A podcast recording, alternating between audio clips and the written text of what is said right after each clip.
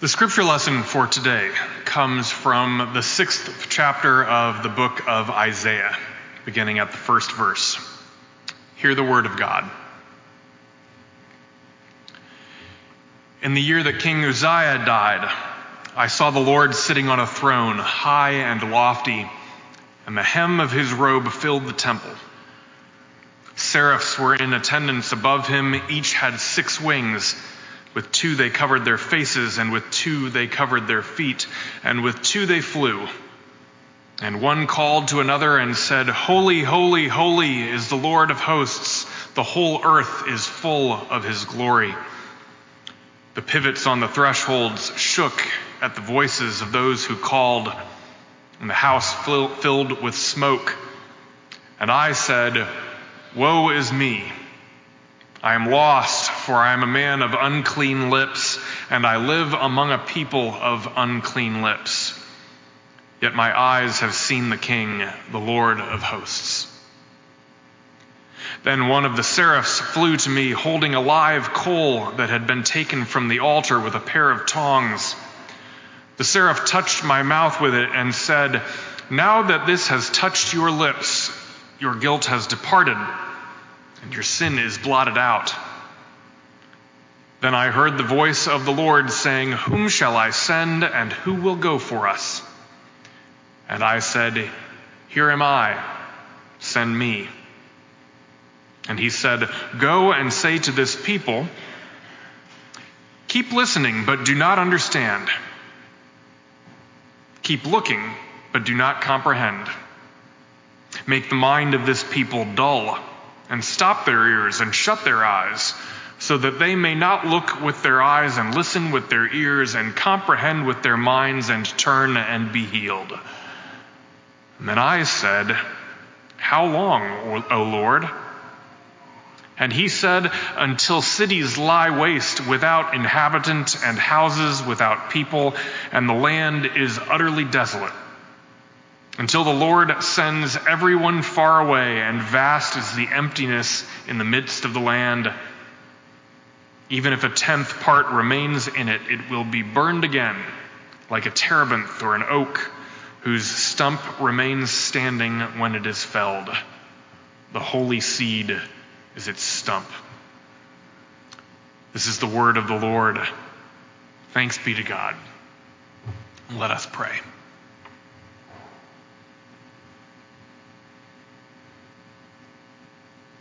Startle us, O God, with your word, with its grace and with its challenge.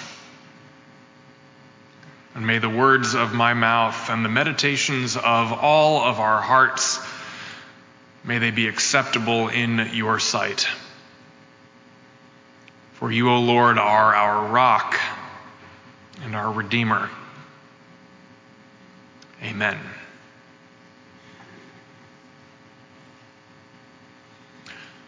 We begin today with something of a history lesson. In the 8th century BC, a young man named Isaiah was living in Jerusalem. He lived during the time of four different kings Uzziah, Jotham, Ahaz, and Hezekiah. These were not the glory days of the kingdom of Israel. These were not the days of the triumphs of David or the wisdom of Solomon. By this time, that once great kingdom had divided into two kingdoms the kingdom of Israel in the north, and in the south, the kingdom of Judah, where Jerusalem was found. Each of these two kingdoms had its own king, and conflicts had arisen between them, weakening both of the kingdoms. In the meantime, the Assyrian Empire was on the rise, growing dramatically in the east. For the kings of Judah, the big political question was one of loyalties. Would they realign themselves with their fellow Israelites to the north? Would they put their faith in the God of Moses who had saved them? Or would they continue their petty struggle for local power? Would they bargain with the Assyrians against their own sisters and brothers? The kings of Judah chose the Assyrians for they had succumbed to an age of greed and weak leadership. There was little principled leadership left in the kingdom, and the people in power chose to selfishly preserve what little they had rather than act together for the common good. Many of the common people followed one another of these inferior leaders, feeling as if they had no choice. It was in these times that the young man Isaiah had a dream.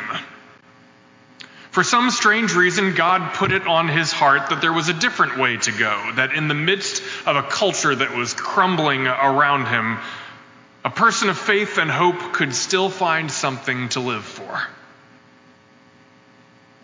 But the message of the dream was harsh. It suggested that when Isaiah spoke, most people were not going to listen, and that dark days were ahead. If you take a closer look at the language of this story, you will see some things. If you're familiar with the hymn, Here I Am, Lord, this is where it comes from. Here I am, Lord. Is it I, Lord? You, ha- I have heard you calling in the night. I will go, Lord, if you lead me. I will hold your people in my heart. It's a beautiful song. The chorus is beautiful. It's a story about hearing God's call and following the voice of God. But as the historical context suggests, this was not an easy time. It was not an easy time to follow God's call. And the verses that come next in Isaiah 6 the verses that are often not in the lectionary reading, but that I continued and read to you this morning, they bring home the harshness of the text. The Lord said to Isaiah, Go and say to this people, Keep listening, but do not understand. Keep looking, but do not comprehend. Make the mind of this people dull. Stop their ears, shut their eyes. And Isaiah says, How long, O Lord? And the Lord says, Until cities lie waste without inhabitants. Even if a tenth part remains in it, it will be burned again like a terebinth or an oak, whose stump remains standing when it is felled. The holy seed is the stump. These words do not suggest that Isaiah can go before the king or the people, preach a few nice sermons, and expect to fix things. No, quite to the contrary, the dream suggests that things are about to fall apart, that things will be broken for a long time. And because of this, Isaiah should commit himself to God and should encourage any who will listen to deepen their commitments to God because the strength of God and nothing less is what it will take to weather the storm that is coming. And the storm came indeed. The northern kingdom of Israel fell to the Assyrians. And the southern kingdom was weakened considerably. And after all of the Assyrians fell away, the Babylonians took their place. And they completed the work of destroying the southern kingdom and its capital at Jerusalem. And the Babylonian conquering ushered in the darkest of times in the history of Israel. Some people see echoes of Isaiah's story going on around us today. Some see those threats of weak leadership and cultural decline all around us in Western culture. It's hard not to see it in the church. The church in the West is experiencing a time of dramatic decline. I have spoken about this many times. Plenty of observers, liberals and conservatives alike, have cited their own ways in which the church has forgotten its way and lost its soul, and that it is bound to decline further before a rebirth can take place. It is as if, like an addict, there needs to be an experience of hitting bottom in order for new life to begin.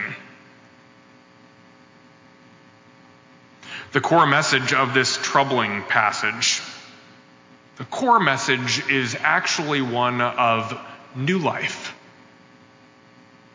Isaiah is being called for a reason. The final verse of the text speaks of a holy seed being planted in the days when Isaiah heard the call. There will be destruction, yes. The people will be dispersed, yes. Their homes and their fields will be lost and burned. This is what it would have looked like to have been a conquered people. But the harsh words go on to say that the burning, the destruction, it, it is the harrowing, that farming term, the harrowing, the, the breaking up of soil that will be needed in order for that holy seed to germinate and take root and grow again. Again, to explain some of this harsh language with the analogy of addiction, what a blessing it is when a person is finally able to recognize and name their need for help and to begin to turn their life around. Taking that step requires strength from beyond oneself. When a higher power is finally called upon, then new life can begin.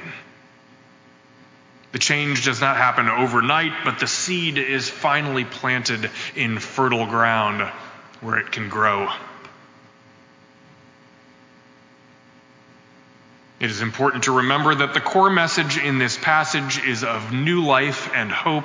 It is also important to remember that this is only chapter 6 of one of the longest books in the Bible. Isaiah is 66 chapters long. It is the product of not one, but at least three prophets in Israel, and it spans 300 years of history.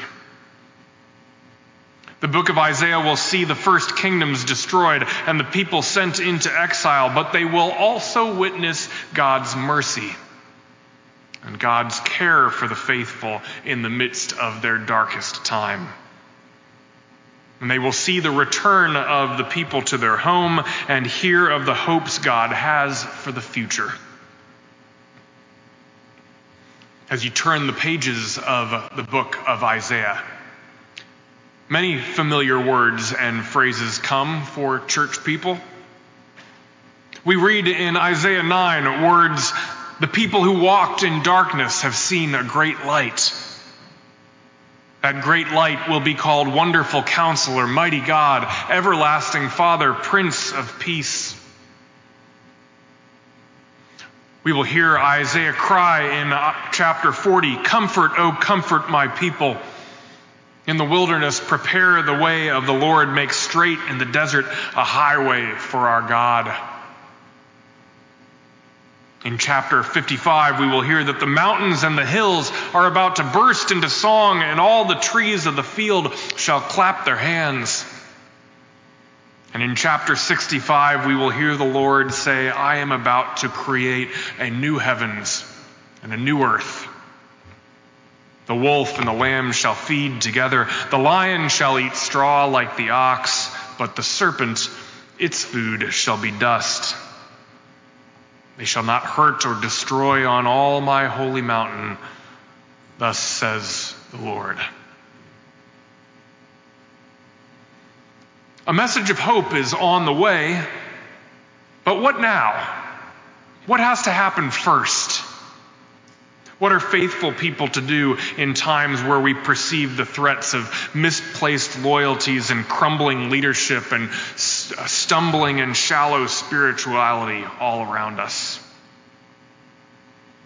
One example comes from another important time in history, another time when the church and the empire was on the eh, verge of collapse. I wonder how many of you remember what the church looked like during the Roman Empire. In the time of Jesus' ministry and the first couple of centuries after, the Roman Empire was largely hostile to the church. Many of you remember that from your history lessons or your personal reading. The empire was an oppressor of the church. But then in the fourth century, the Emperor Constantine converted to Christianity, and Christianity became the official religion of the empire. The empire was already weakening by that time, and almost immediately after Constantine, the real collapse began. The empire split, with an eastern capital in Constantinople. Battles and lands were lost. The Visigoths sacked Rome. There are echoes here in the internal strife, the decline, the presence of two capitals. There are echoes here of Israel and the Assyrians. And there are ways in which modern folks ask the same questions about the empires of today. The relationship between Christianity and empire has never yielded good things for followers of Jesus. It mostly introduces opportunities for corruption and for the church to lose much of its vigor. But it is during the time I've been talking about, the time of the decline of Rome, that the monastic movement is born. In the sixth century, a man named Benedict from an Italian town called Nursia he gathers some of his friends and he goes as far as he can get away from the influence of the empire. They start a Christian community dedicated to a life of prayer, service, community, and education. It is a monastery and for almost a thousand years, much of the sustaining faith in Jesus was preserved not in the kings and popes and trappings of wealth and power, but in these small communities of faith. Often life in the monastery is portrayed in ways that are legalistic and joyless, but people who have been part of these communities and who have visited them know that is far from the truth. The people who started the monasteries were regular people living in desperate times. They found something to live for in community with one another. The records we have of their life together shows that they worshiped and sang together and that they knew how to share what they had.